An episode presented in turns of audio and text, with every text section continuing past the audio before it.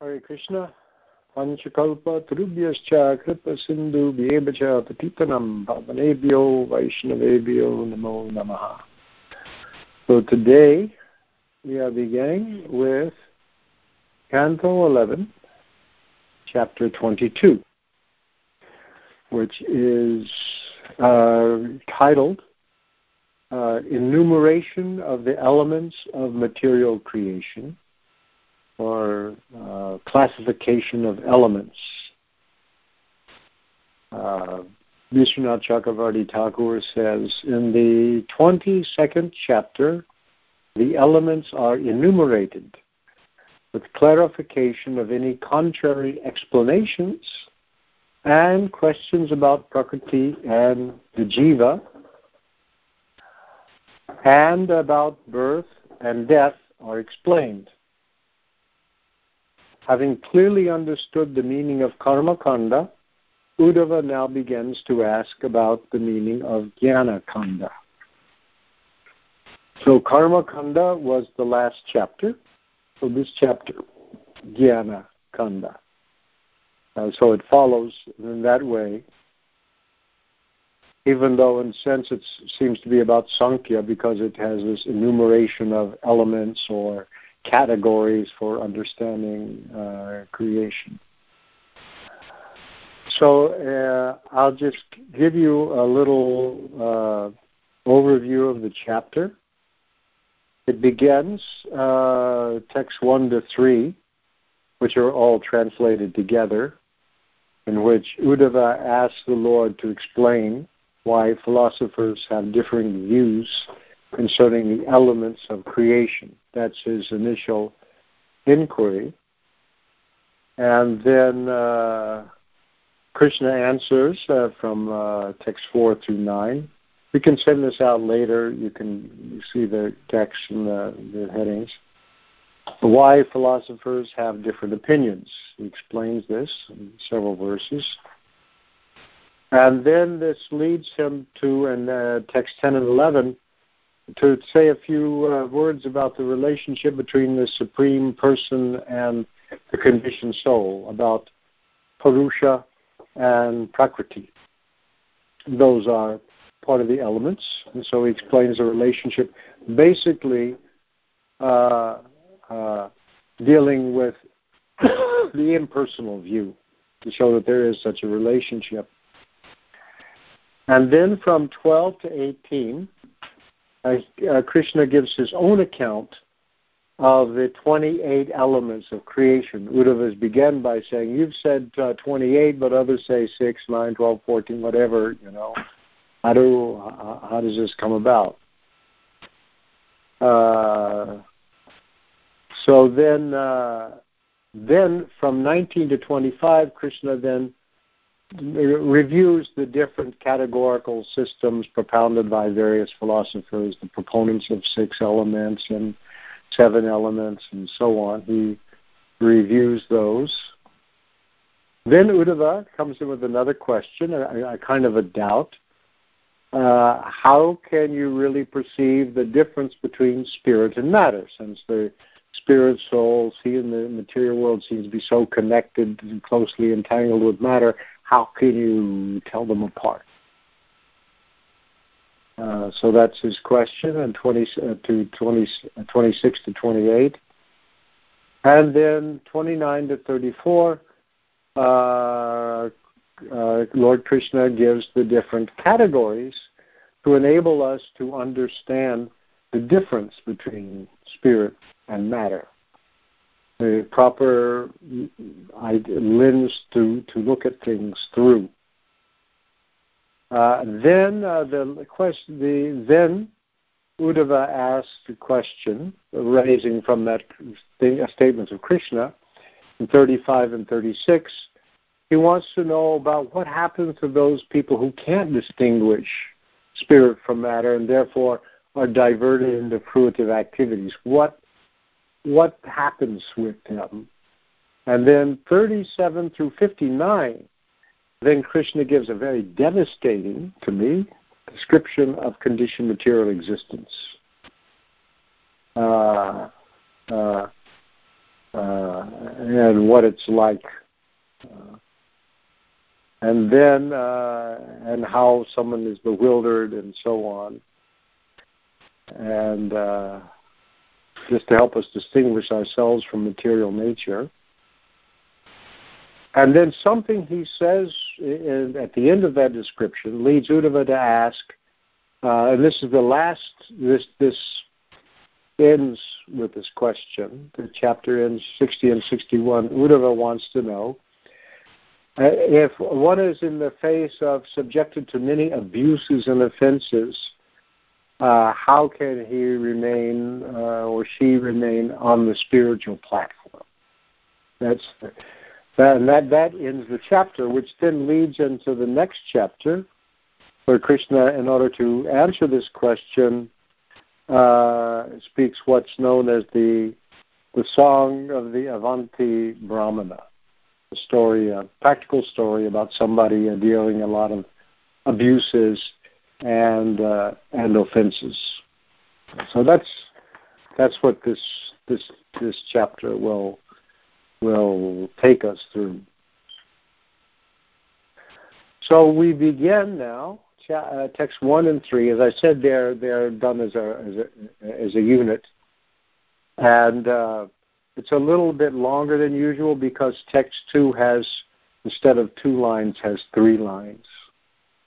Uh, uh, so, uh, but let's uh, we'll, we'll try to recite this text, which mostly consists of numbers, the names of numbers. So, so first let's chant Om Namo Bhagavate Vasudevaya. Om Namo Bhagavate Vasudevaya. Om Namo Bhagavate Vasudevaya. So the Bhagavatam begins here. Sri Uddhava Uvacha. पतित्वत्वानि Vishwesh सङ्ख्यतान् ऋषिभिः प्रभो नैवाकादास्ये पञ्चत्रिन्यात्तत्वम् इह शुषुमा केचित् षड्विंशतिं प्राहुरपरे पञ्चविंशतिम्। सप्तैके नवषट्किञ्चित् चत्वारि एकदाश दाशापरे केचित् शताब्दशा प्राहुषोडशैके त्रयोदशा दशा एतद्वम् me एतत्त्वं हि सङ्ख्यानम् विषयो यद्विवक्षय गायन्ति पृथगायुष्मन् idam no vaktum arasi. So the, the running translation uh, here, uh, Uddhava Uddhava inquired. It's actually a little easier to read out of here. Well, um, Uddhava inquired, My dear Lord, O Master of the universe, uh, how many different elements of creation have been enumerated by the great sages? Uh, uh, uh Kati Tatwani. So the word that's being used here in the plural is tattva. Tattwani means tattvas. How many tattvas, Sakyatani Rishibi, have been enumerated by the rishis? When he says authorities, it's rishi. So how many tattvas? So tattva means a foundational or a basic principle, right? I mean, the word tattva in Sanskrit, the word tat is that, and twa is the equivalent of the English suffix ness. How many thatnesses? thatness or suchness. If you like Buddhism, they say suchness. uh, so that, that how many tattvas uh, Vishva, Vishva, uh, Vishva Isha, Vishveshwar, the Lord of the universe, because really, he's the one that knows what's the real scoop but because Krishna has given some, but that hasn't stopped many other people from giving their own independent ideas, right? the independent thinkers, huh? Uh, oh, oh, my master. Huh? And then uh, in this first verse, uh, uh, Nava, uh, Ekadasha, uh, so here's the words Nava, Ekadasha, nine, Ekadasha, eleven, uh, and Pancha, five, uh, uh, Kini, three, uh, uh, Atta, uh, Twam. You have stated Iha during your time here. Iha is here. And many times Iha is used in, in Vedic literature to mean this world. So during your time in this world, you have given, uh, you add them together, 9 plus 11 plus 5 plus 3. That's what you've stated. So all these sages have said different things, but this is what you said, right? Uh, and so we'll go over what, what Krishna said, but but right now, uh, when he says nine, uh, the nine are, uh, and you see in the word for word, they they uh, I think they, they they say this, do they not? Uh, yeah. Uh, God, the individual soul, Ishvara, Jiva, Mahatattva, the primordial undifferentiated matter, you might say, the Mahatattva, uh, uh, false ego, ahankara, and the five gross elements. Plus five, uh, the subtle forms of the sense objects. This is called the tanmatras. The mahabhutas are the gross elements, and the tanmatras are the subtle sense objects. Trini plus three, the modes of, of material nature. Uh, goodness, passion, and ignorance. That's what you've said. Uh, that's why he gives it that way. Uh, uh, uh but actually, um, when the, the, yeah, Ekadasha. The, oh, excuse me, I skipped that. That's I knew I'm missing something. Plus eleven. First is the is the nine plus eleven. That's is the eleven is the the ten senses. That is the five uh, karmendriya and the five gyanendriya. Gyanendriya, is the knowledge acquiring senses. The karmendriya, the instruments of action, the instruments of perception, and the instruments of action. That's ten plus the mind. And the mind actually belongs to both of those categories. Uh, uh, so that, excuse me, I left those out. So that's the, that's the, the 28. God, the Jiva, the Mahatattva. These are listed in the translation. Uh, they don't number them, but false ego, the five gross elements, the ten senses, the mind, the five subtle objects of perception, and the three modes of nature. Okay? So then it can, but then, they, then it goes, but some authorities, he says, anyway, ata tvam iha shushuma. Thus I have heard you say here that you've said in this world. But then the next, kechit shat shatvimshatim. Some say, uh, kechit sadvimshati prahu. Some say uh, 26. Apare, others, uh, panchavimshati, 25. And uh, sapta eke, and some say seven. And uh, some nine, nava, and shat, six, and some four, and some ekadasha, eleven, and still others, apare, still others say eleven, and then others, saptash, uh, seventeen, uh, and, and uh, uh, uh, 16 and 13. That's the, there's a whole bunch of different authorities. Notice Uddhava has all in his head. You know, these are not numbers picked at random. He has different thinkers in mind who have said this. Smart guy, huh? Can you remember all that? I can't. Uh, Such calculations, he said, uh, uh, uh, what did each of these sages have in mind when he calculated uh, the creative elements in such different ways? What did they have? What were they thinking? Yad vivakshaya. What what did they want to express, or when they have declared these in different ways, pritak, uh, in various manners. Uh, so and then he, he, he addresses Krishna as Ayushman. The word, you know, Ayurveda, Ayush means long life. So basically, Ayushman literally means one who possesses longevity. So here they translate as, right, yeah, really long, eternal. a really long-lived one, uh, Ayushman. Uh, and then please explain this, uh, Vaktum. Please, you should be pleased to explain this to to us, right? So that's that's his question. Now, uh, we I, I, I, do have a chart uh, which uh, I think the people on UStream can take a look at it.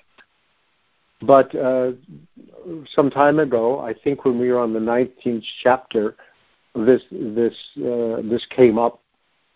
No, it wasn't the 19th. It was the 13th chapter. I think this came up, and I made a chart to compile uh, the, the elements of creation.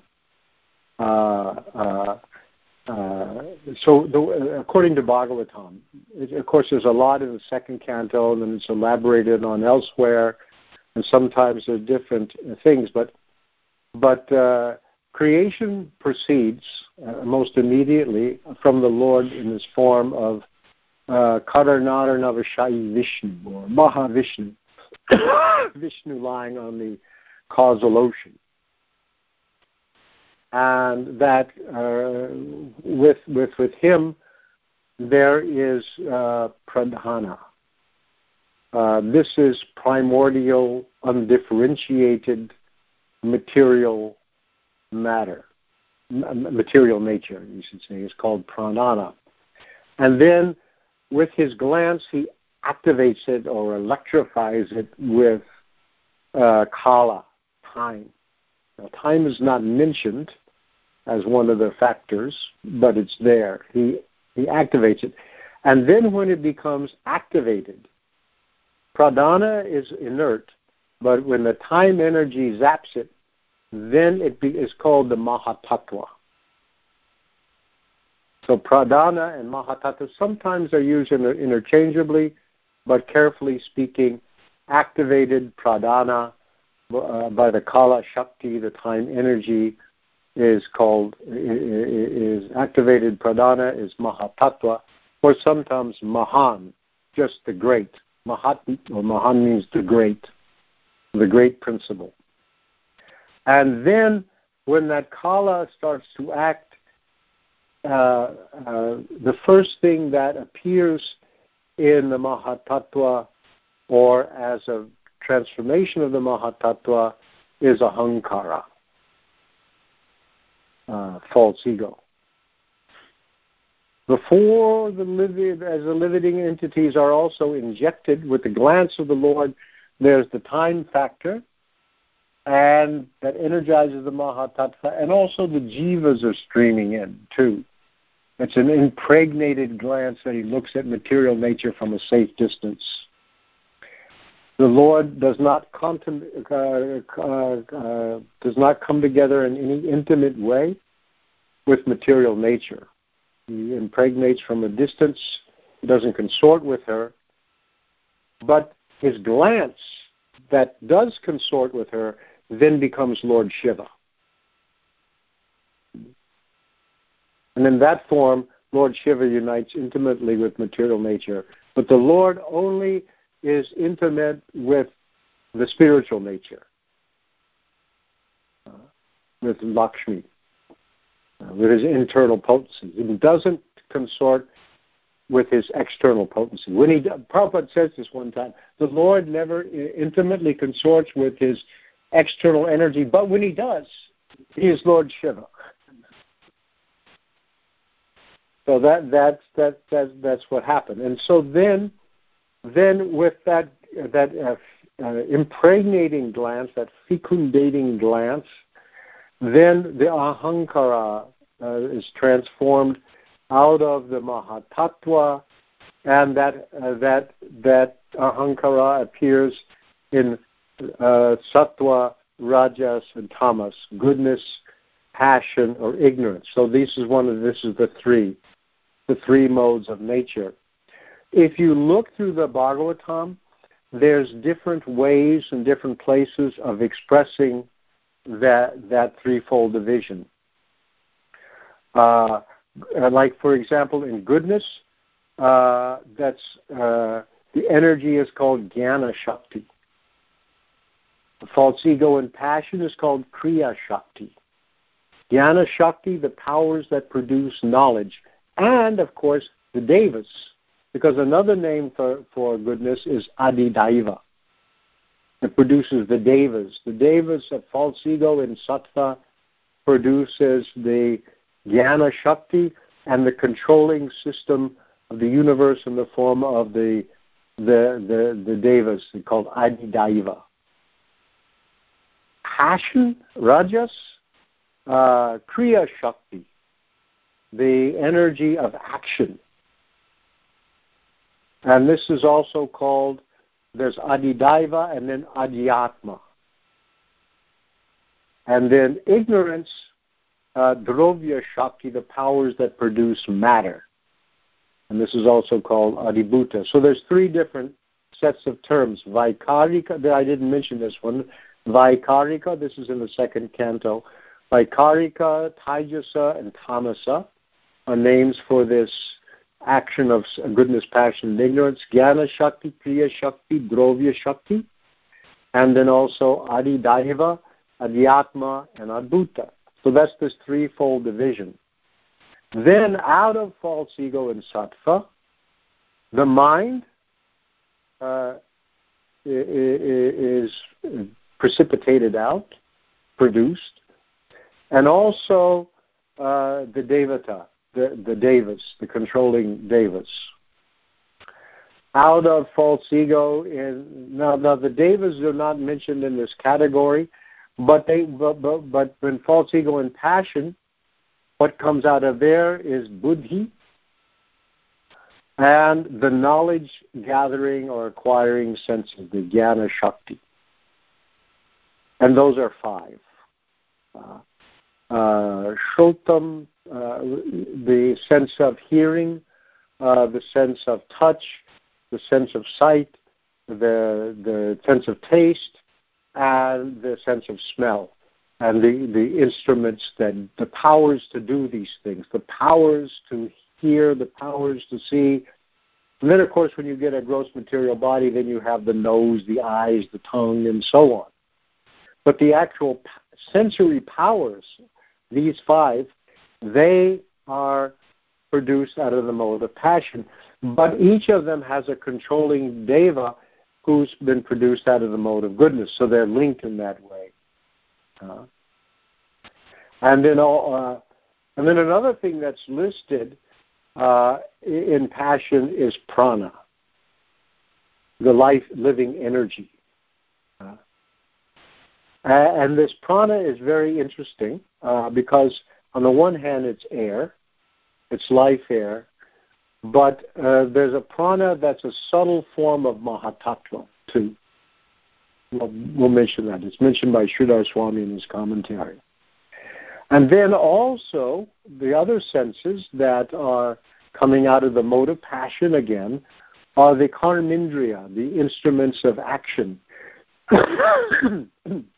excuse me, uh, the Gyanendriya are the, uh, the, the, those instruments by which the world comes into us, and the Karmendriya, that by which we act back on the world. So you can see the elements of creation, what's at the center of the elements of creation is really the jiva. You know, the modern view is all this stuff appears and the, the jiva is a sort of late evolution by some accident. But here the jiva is there in the beginning, and all the elements are there for the sake of the jiva. And God's got his finger in every piece of it. He's not just like somebody who created it and stepped back. He's there in various ways by his energies and his representatives. So anyway, they're the active senses, the uh, sense of the instruments of speech, uh, the the hands. They call them karo, but really manipulation. Because say you're a praying mantis, you don't have hands, but you got these little things. You know, you got something to grab with. You know, and something. A snake doesn't have hands, yeah, because his mouth doubles as a, you know, so, you know. So there's that that powers. We're using the human body as the prototype, and then they're distorted in different ways. The instruments of locomotion. Again, a snake doesn't have legs, uh, but you know its belly somehow functions and it scales to, to get it to move along. and you would have to say wings for those winged animals. You know they you know they have ways of getting around. And then there's the instruments of reproduction and of passing waste, excretion. So those are those are the, the that that's the other sense of five. Then the mode of ignorance produces matter. Uh, the what's called the gross elements and the subtle elements.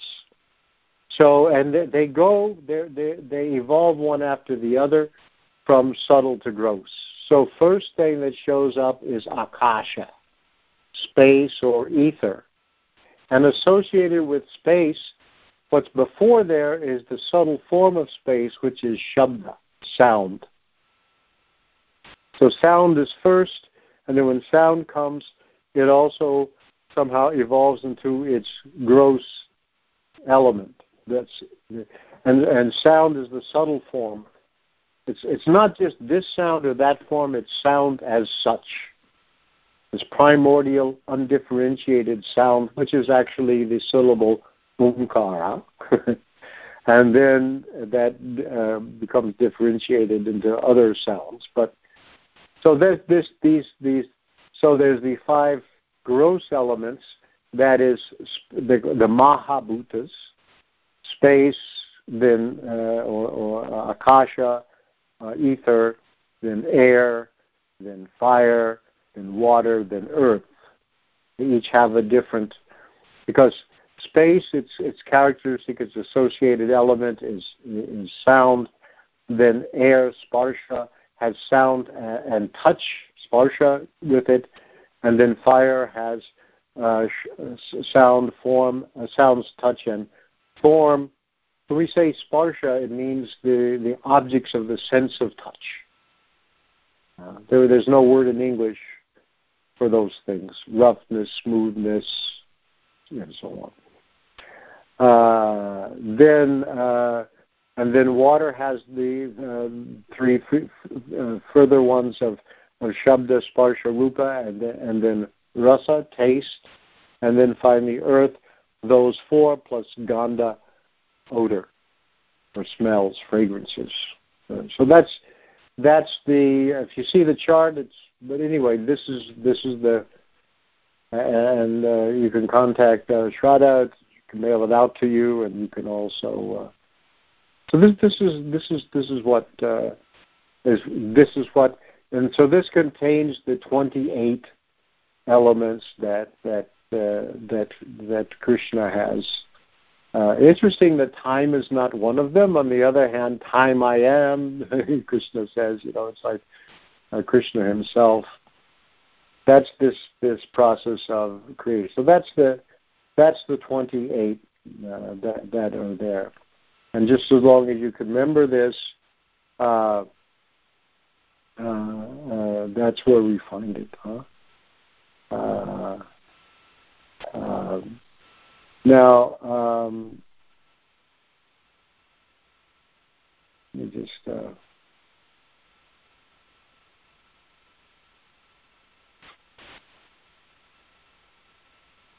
Close this out here. Okay, now, so, uh, uh,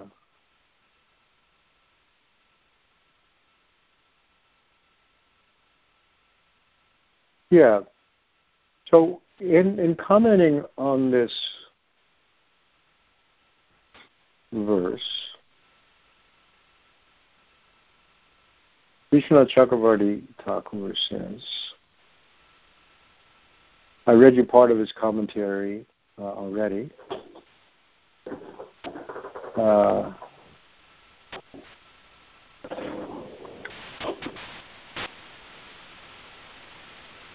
he says Uddhava is inquiring about the jnana, meaning of jnana kanda. He first asks for a conclusion to the various statements made by different sages. Which opinions are correct among those of many sages, each of whom claims, This is what I think. How many elements then they list? The nine elements, he gives you a preview, are the Lord, the Jiva, the Mahatattva, Ahankara, and the five gross elements.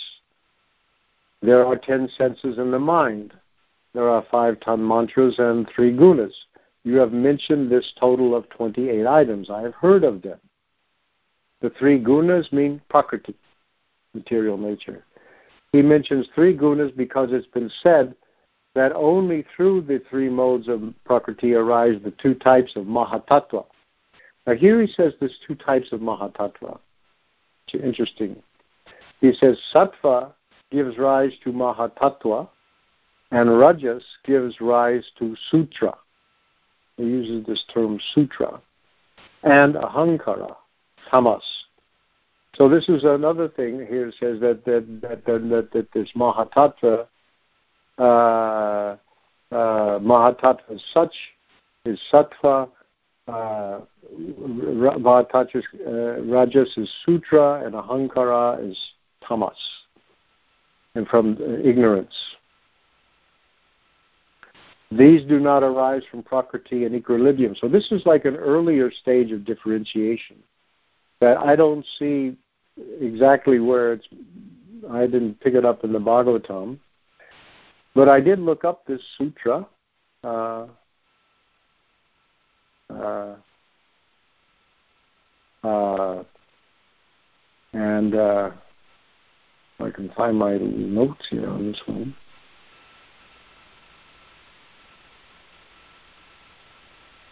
Let's see.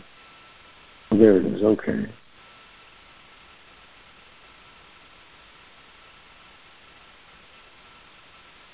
a second. I'll have to find this text. I can't find where it is. Okay. Yeah. Um, the, this idea of sutra as a form of the Mahatattva uh, is mentioned uh, in the Bhagavatam 1085.5. Uh, uh, where in the purport to that text it says, very interesting explanation. When creating this material, the material universe, the Lord expands Himself as the Paramatma, or Super Soul, and accepts the creation as His universal body.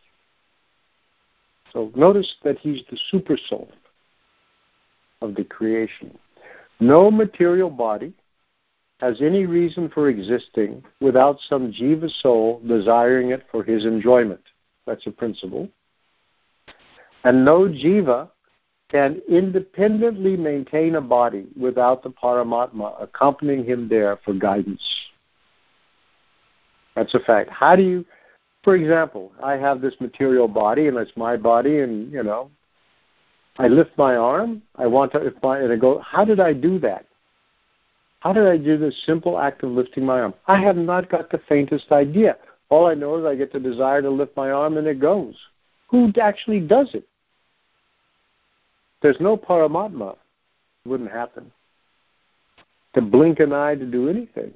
The Paramatma is there together with the Jiva. You know? And why, of all the souls, in the world, why is this particular body the one that I call mine and that experiences my own and not some others? It's Paramatma that arranges for that connection. Then he goes, they go on here, the Vaishnava Acharyas, in their commentaries on the second canto of Srimad Bhagavatam, explain that even before Brahma is born from the lotus navel of Garbhodakshayi Vishnu, he first accepts the whole material energy, the Mahatattva, as his body. So he's the first created being, and therefore, the, before he's born, he's still in the egg or the womb or whatever. You know? He's not even born yet. He's not born until that lotus opens up. So this is the cosmic embryology. There's the Jiva soul, who now has accepted a primitive, uh, a, a, a, fetus, you might say, a garbha, uh, uh, uh made of the Mahatattva, that's his body. And just as a, a, child in the womb starts off with a very simple one-celled body, and then you know, so Brahma same way. Uh, thus they go on. Brahma is the jiva embodied by the universe. That means the universe is the body of Brahma. And Vishnu is the Paramatma who joins him.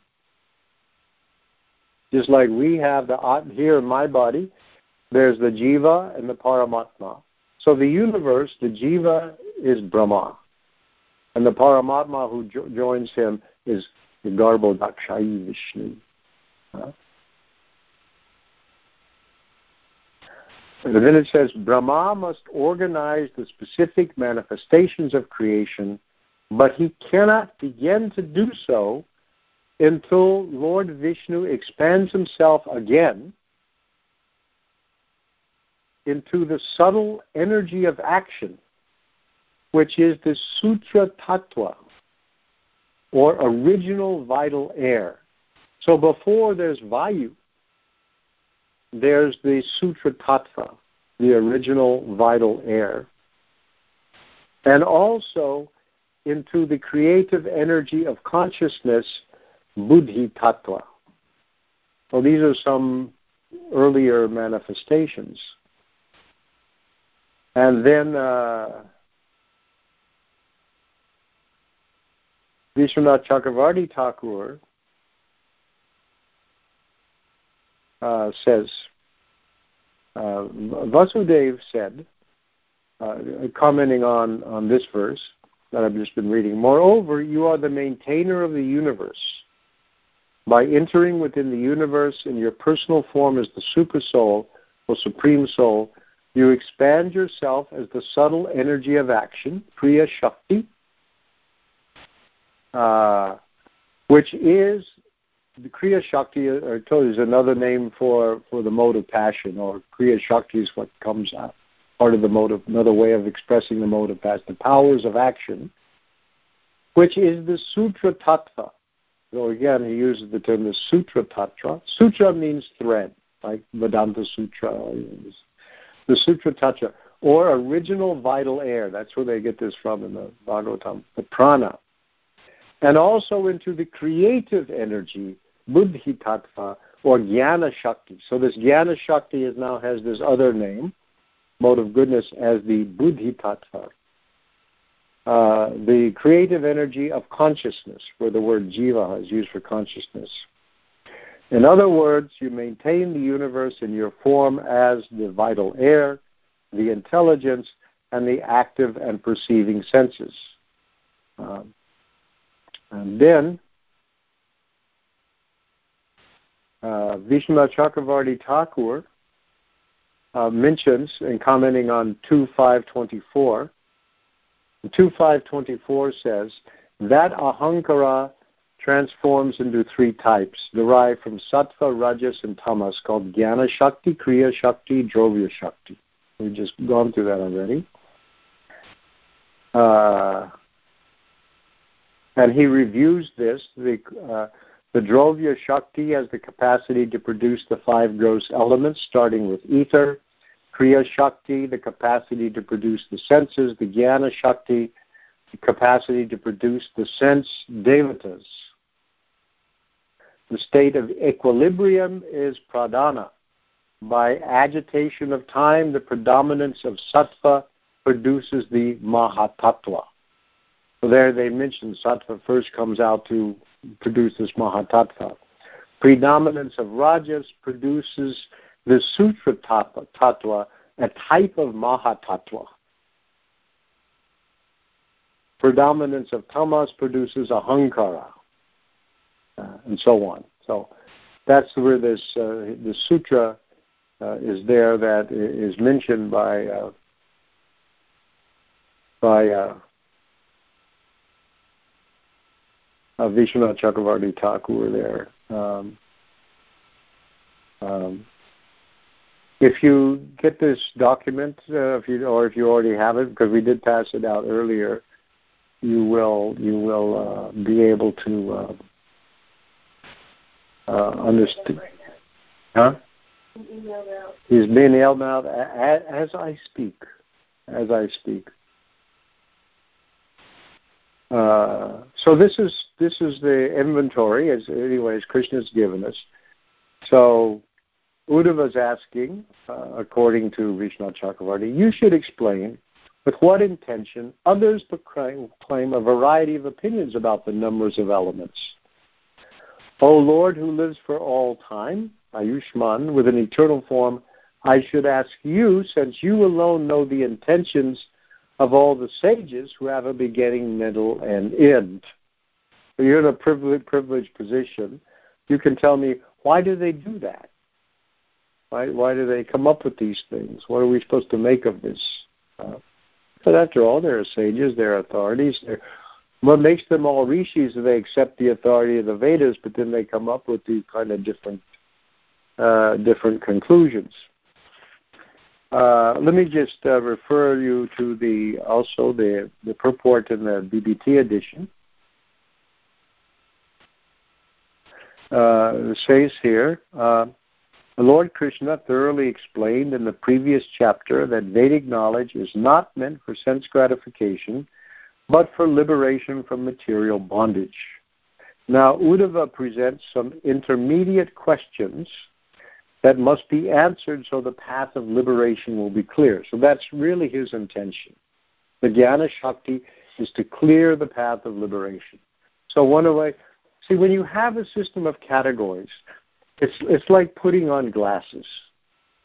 You know, you look at the world through those categories, and some things you see and some things you don't see. When you look at the world, what do you notice? What do you not notice?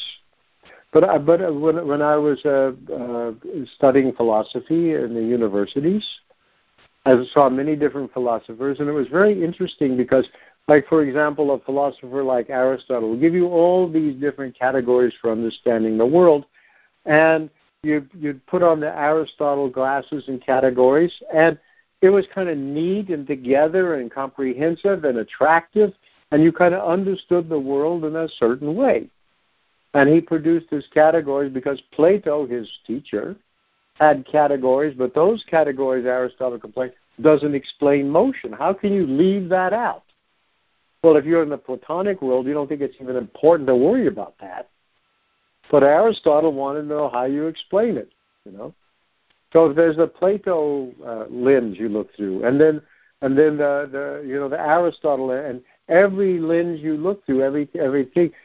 Some things become in focus and are important. Other things are not are ignored. And it's, if you want to take in everything undifferentiated, you can't. You need a map the map is not the territory, but you need a map. You need a map. And Krishna's given us the map. And when Prabhupada was in Philadelphia in 75, I sat there. We had a discussion. I was walking in the morning with him with some members of the Bhaktivedanta Institute, of which I was a part. Bhakti Svarupa was there. We were discussing some of these things. And Prabhupada continued that discussion in the Bhagavatam class. And he mentioned the modern scientist. He says, he says you've been given this life. It's you, you like it's like you have a car. The human body is like a car, and you've been given that car to take a journey. But they say, you know, wow, you know, this car is amazing. It's really far out. You know, how does it work? You pull your car over to the side of the road, open the hood, and you start taking it apart because it's so interesting to see how it works, and you never take the journey. So there can be many, many, different ways of looking at it and understanding, but the point is to take the journey. You know. So that's what Krishna's point is here. So the path of liberation will be clear. If for people liberation is not important, then they won't appreciate this. But there's some reasons now why liberation is important. That also happens in this chapter. Different philosophers have historically disagreed over the exact numbers of material elements and about the existence and none of existence of particular external objects and about the existence of the soul itself. That's sure. More haven't, you know, piled on.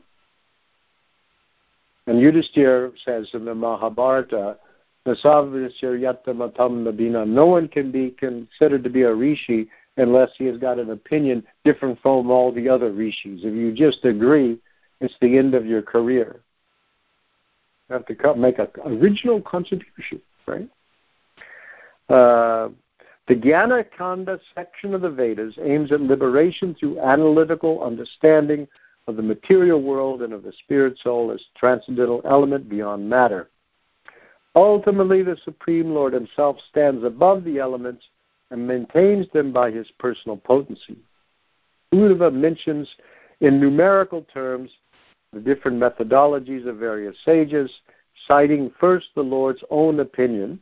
The word Ayushman, or possessing eternal form, is significant in this regard since Lord Krishna is eternal, he possesses all knowledge of past, present, and future, and is thus the original and supreme philosopher. They're elaborating on the point that Vishwanath Chakravarti Thakur made for this Ayushman. You're different from all these other guys. They have a beginning, middle, and end, and you are go on forever. And then they mention, according to Vishwanath Chakravarti Thakur, the different analytical approaches mentioned by Sri Uddhava are actually not contradictory. That's actually what Krishna says later on. Uh, since they are different methods of categorizing the same reality. Uh, atheistic speculation on reality does not recognize the existence of God. Consequently, it is a worthless attempt to explain the truth. The Lord Himself empowers different living entities to speculate and speak on reality in different ways. Yeah, Krishna says, From me comes remembrance, knowledge, and forgetfulness, he says in the Bhagavad Gita. When they want to forget me, I give them the power, the intelligence to forget me. The Dhamma, I give them the buddhi that they can forget. Uh, that's his super soul. The actual reality, however, is Lord Himself who will now speak to Sri Uddhava. So that's the introduction to this uh, chapter. Uh, and uh, and the different uh, uh, uh, things that are said here. And then now, this is his question. These these three verses, and then the next class uh, we'll take up the beginning of uh, uh, Krishna's inter- very interesting and very, I, I would say, broad-minded uh, uh, response to to this uh, this question. Uh, he admits of some pluralism, as you might say, in the, legitimate pluralism, you might say. They're not exactly wrong.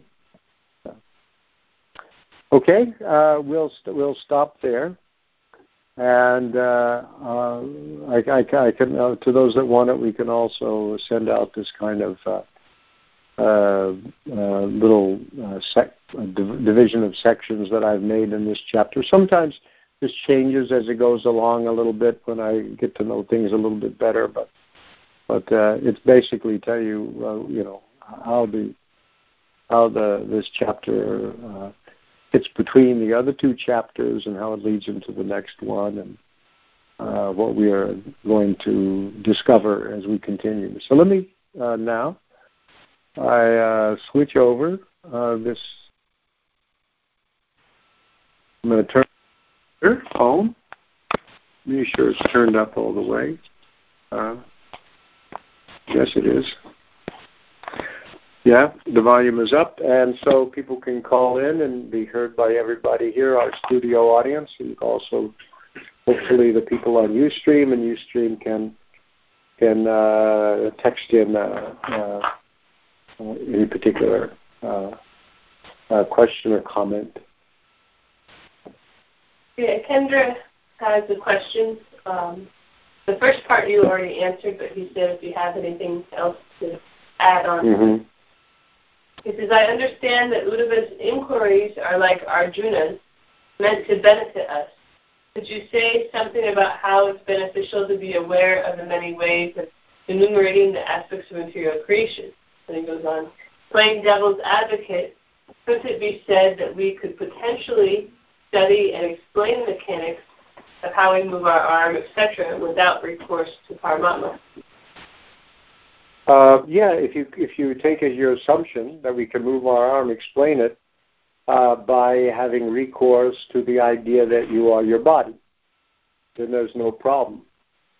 Uh, but you know, uh, it's a, it's a very interesting thing that's happening now, because because again, uh, material scientists are coming against consciousness, and every time they run into consciousness, it eludes their grasp. Because when you're just looking at matter, you can just see more and more subtle forms of matter. But somewhere the experience of matter is not there. You just can't get a hold of it. You, you, you just can't you just can't grasp it. So how am I able to experience this body? How, how is it there? And uh, you know they can see things go from start in your brain. They can translate neural transmissions uh, between the brain and other parts of the body. And actually, you know, uh, they shouldn't understand that the whole nervous system is one brain. You you have you have a huge number of neurons, interconnected neurons, for example, in your guts. And this is more better realized by the idea of the chakras these centers of energy. There's chakras, and they're all brains of different kinds. You know, uh, there because the chakras are described, of course, as uh, uh, uh, made of prana, but there's associated with what those chakras are various sorts of uh, neurons. You know, they don't really understand how it works, and they, and then it looks like they're saying that when they look at the brain, there's something going on down on the level of quantum mechanics, and then everyone everyone flips. Well, they don't say they flip, but then how how do you understand quantum mechanics? You start off as a biologist in a nice field where everything is knowable, and then you get into quantum mechanics, which uh, you get principles of indeterminacy and things like that. You don't know what's going on, but it gets down that fine. Uh, why understand these different ones? Uh, uh, well, just to, just to avoid confusion, what about them? They say this. Uh, uh, but we take people. Prabhupada was asked the question. He was giving a talk once in the early days, actually, you know, somewhere in the in in the in the in the, in, in the you know sixty seven or fairly early on, sixty six maybe, and somebody said, Prabhupada explaining Krishna Kal, what about Lord Buddha? I said, what about Lord Buddha? Just like, how can you say this is right when Buddha said something else? This sort of thing. Uh, and, and Prabhupada said, uh, he said, yeah, people are asking, what about Buddha? What about Jesus Christ? He says, uh, okay. He said, he said, he said, don't be the jack of all trades and the master of none. Pick one and follow. Buddha is very good. He was a king, he had all opulence, and he gave up everything for uh, spiritual truth. Do that. Or uh, Jesus, he, he, he, he gave his life uh, to, to, to save uh, so many other people. He, come, he was even willing to give his life for the sake of other people. Follow him. Don't just say Buddha. Don't just say Jesus. Follow him. Follow them. And as we said, then don't be the jack of all trades and master. No, I don't follow any of them because you go to the Christians and say, what about Krishna? And you go to the Buddhists and say, what about Jesus? You know. He saw what was really going on. So the, the living entity sometimes has material attachments and actually wants to evade what is the purpose of our life. We are here for a purpose. That purpose is to get out of the material world and go back to Godhead. when we ignore that purpose, we lead messed up, fruitless, desperate, useless lives. Don't waste your life. And so that's the point of mentioning these things. Uh, and, you know, you should follow Uddhava. He's smarter than we are and had direct association with Krishna. And he said, you know, I accept what you say, but, you know, kindly explain this. He already understands all this. He's doing it for, for our benefit. And if you don't like that, okay, there's Jesus there, but do it. But right now, they're, they're just tags on for, you know, not doing something.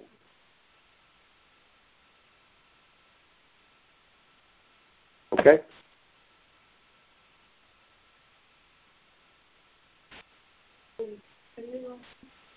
Yeah.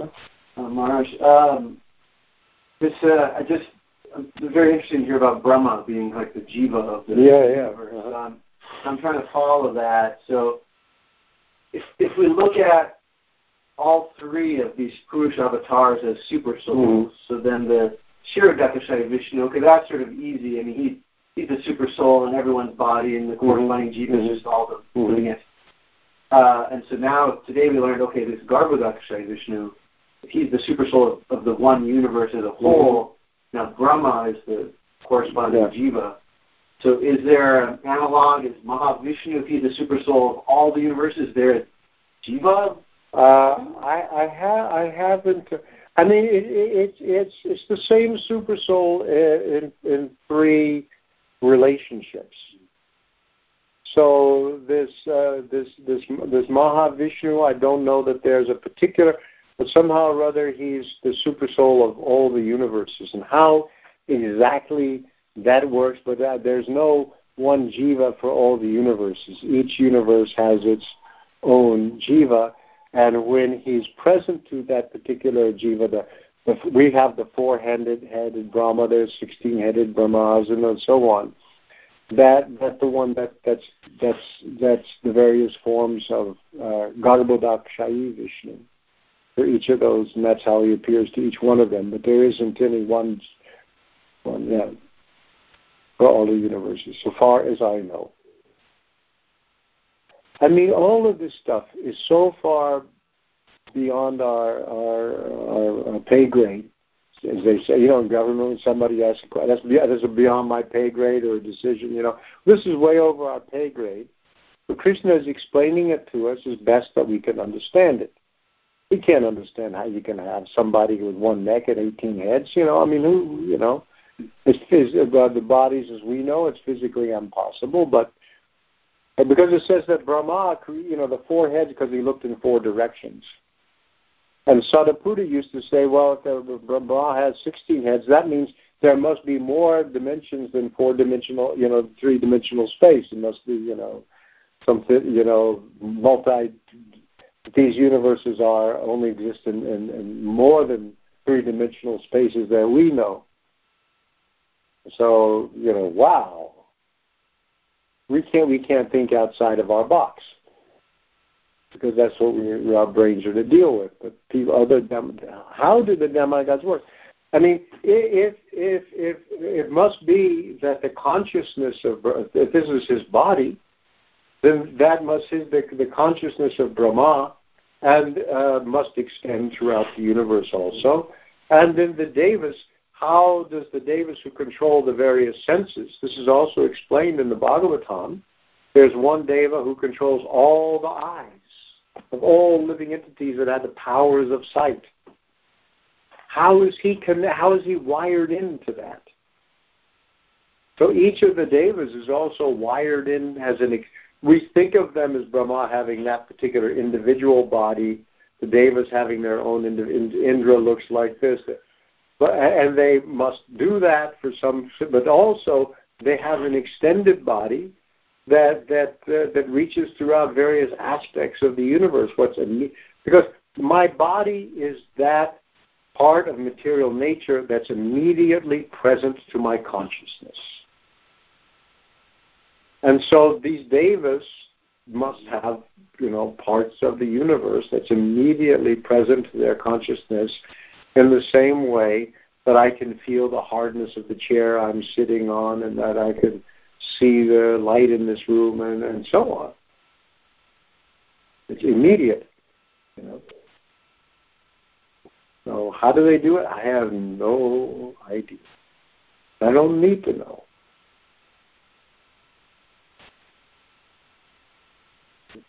Yeah. Um, I'll throw this out because uh, in school my son has been studying religious and scientific views of creation. Mm-hmm. So I've also been reading it and thinking Mhm. about it. And that uh, a lot of the things that you're describing, that you were describing about the undif- rel- apparently undifferentiated pradhan and Mhm. the different kinds of particular things are condensing out of it, Mhm. that maybe not in every detail, but large, in broad strokes, it's, it's actually very compatible with a lot of uh, modern ideas of creation of the universe. Yeah, the Big Bang Theory. Uh, uh, Prabhupada said that. He said, the way Prabhupada described the Big Bang Theory, there was a chunk and it exploded. And by that, that he says, yes, it's true that that chunk is the Mahatattva, uh, and it goes from subtle to gross. So it it, it, it, it fits. They just don't. It's it's it's a problem, mathematical problem, actually. To start with, the initial conditions of the universe are completely random. By a chunk, they mean you know, that there's no order whatsoever.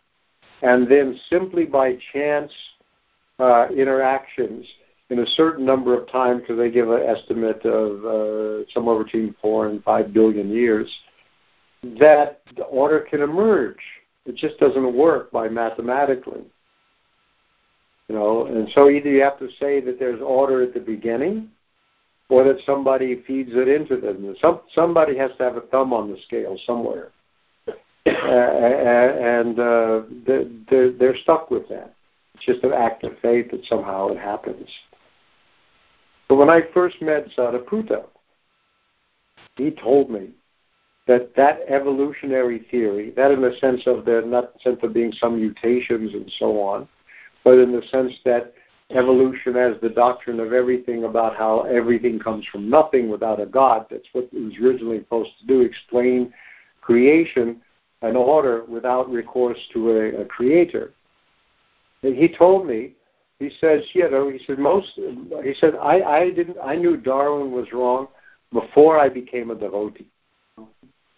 He said just, and he said most mathematicians know Darwin is wrong, but they don't say anything because it upsets the biologists so much.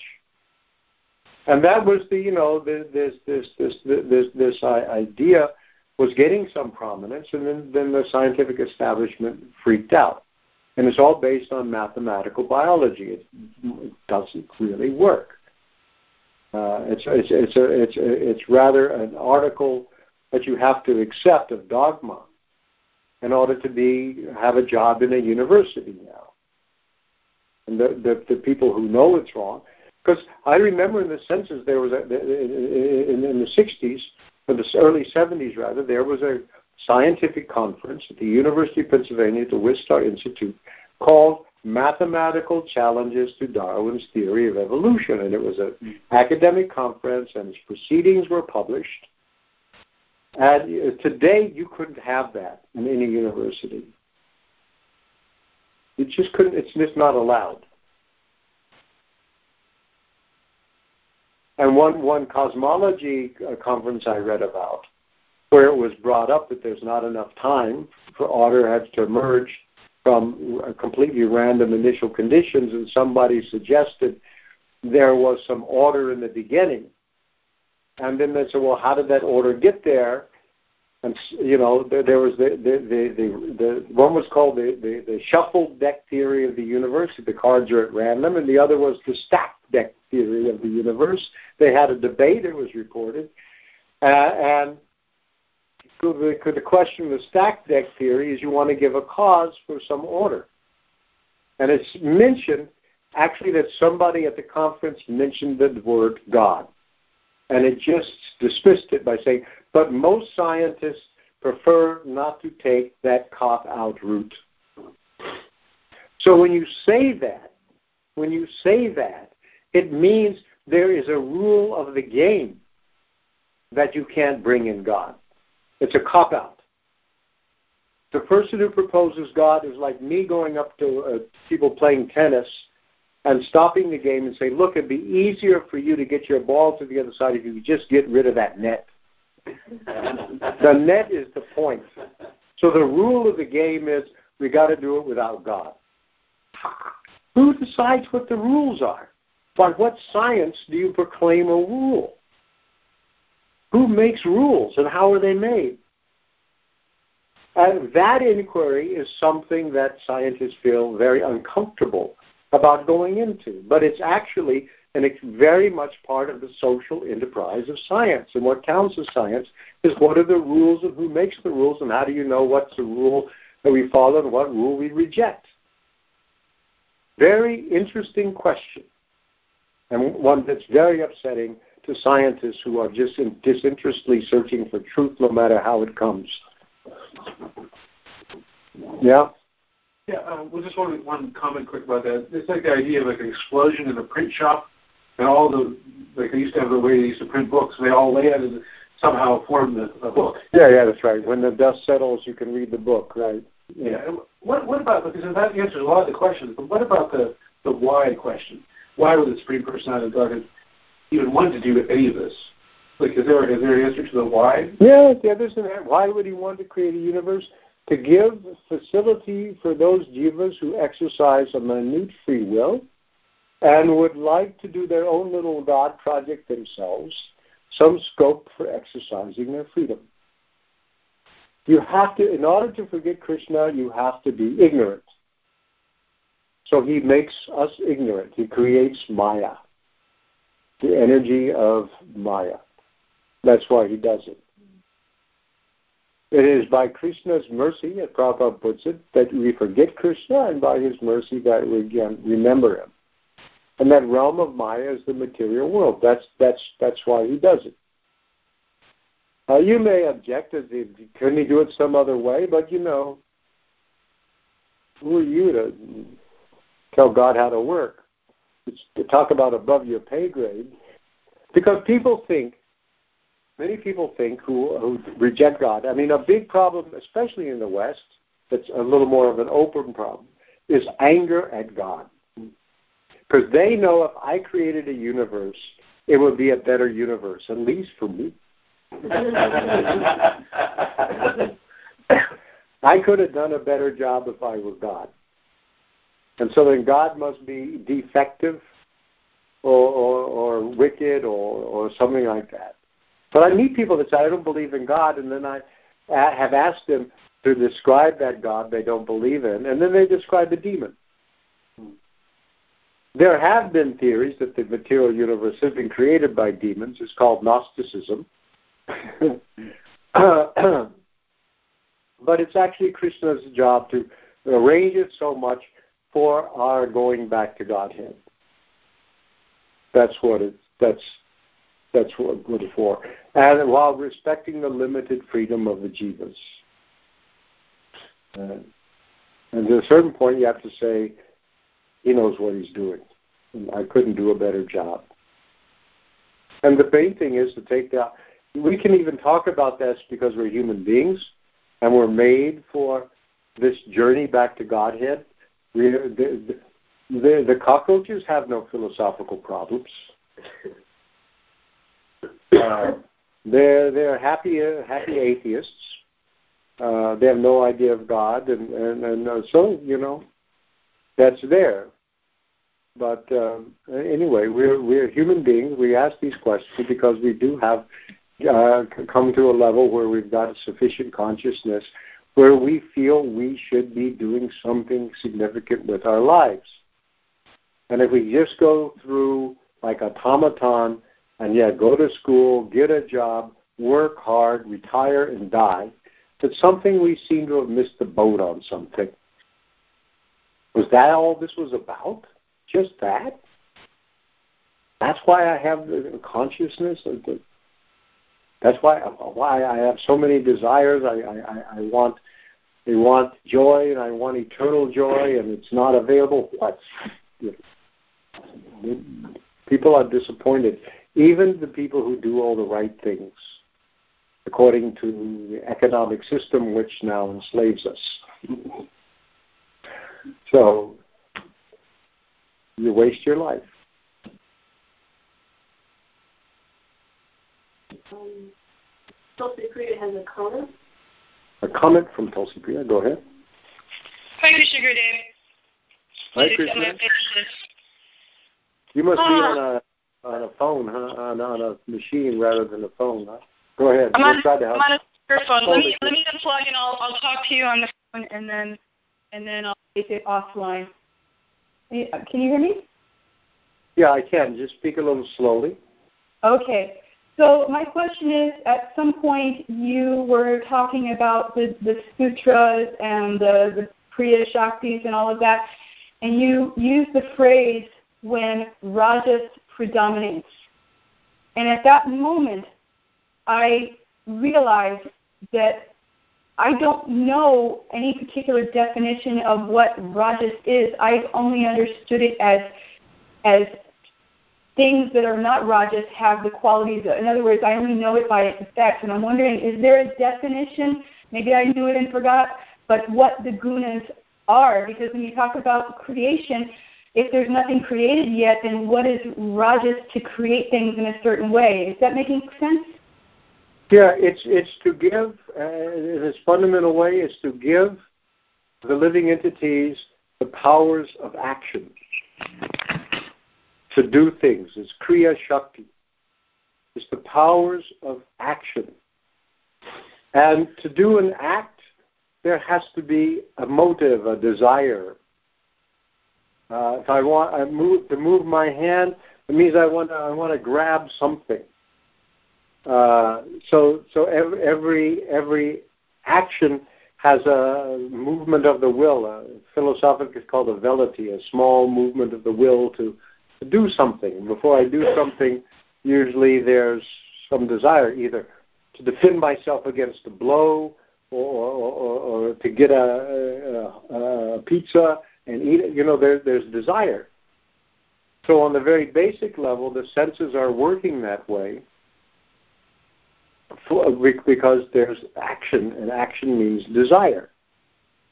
Uh, and so that and even you know as as long as you're in the material world there there has to be some uh, uh, amount of that uh, and of course krishna consciousness that desire is purified action is admitted as having a legitimate spiritual uh, dimension when it's action that's done to satisfy the desires of krishna then you are not bound by it but that's how it's manifest in the material world when there's forgetting of Krishna.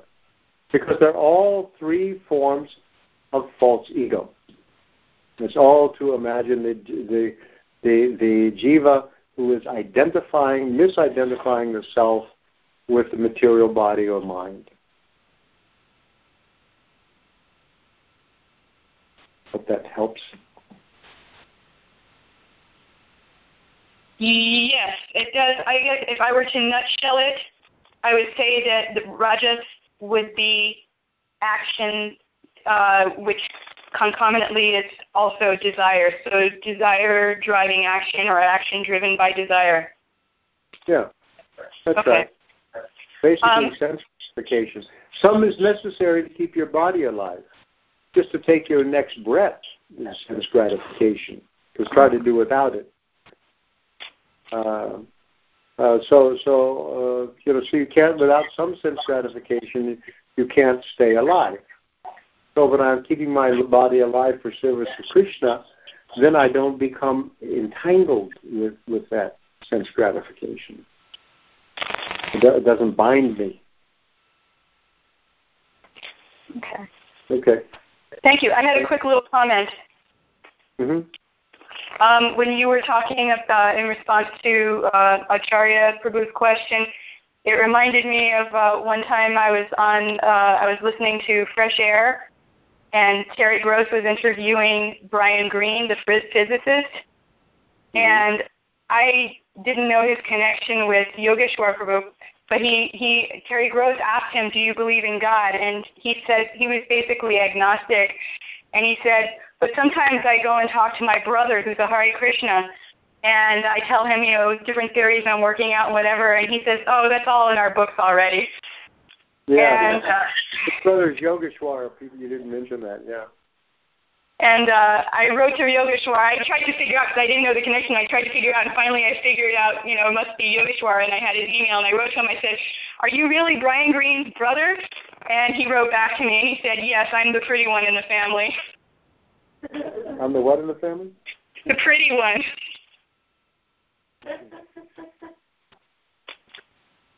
as opposed to the, as opposed to the smart one. Uh-huh. Thank you very much for your answer. Okay, Hare Krishna. Thank you. Hare Krishna. Anything else? Uh, another question. Uh, Ramananda asks, I've been told that a yogi who leaves his body, having realized the super soul, go to Svetadvip, not Vaikuntha. Is this true? To Svetadvip. Depends on what you mean by Svetadvip. Uh, I guess it means the localized Vaikuntha planet. There's also a Svetadvip in, in Vaikuntha, in the, in the spiritual world. That's where, because it's said in the Chaitanya Bhagavat that Navadvip is Svetadvip. Uh, and there's a so there's a there's a, a, a, a Vaikuntha. I mean, there's a yeah tr- transcendent Svetadvip, but there is the White Island, where uh, where uh, um, uh, Kshirodakshayi Vishnu, uh, Shirod- yeah, Kshirodakshayi, the ocean, uh, milk ocean line Vishnu is. And so if, if, if they're just yogis who are only Paramatma realized, that's the form of, of Krishna that they, they would, would go to. Presumably you can go on from there or, or, or whatever, I don't, I don't know what, what happens, but they, they, they could, they could do that. Or but different yogis, they also also may may uh, be Krishna devotees. Also depends. The the the the the ones that are talked about in the second canto are are uh, I think Prabhupada uses the term mystic bhakti yogis. They're they're yoga mishra bhaktas. So there there there there's there's bhakti mixed with some yoga. So they may go they would go out into the uh, transcendent uh, realm, uh, some form of Vishnu anyway. Okay? All right. So until next week, thank you very much. Srila Prabhupada ki jai, Srimad Bhagavatam ki jai.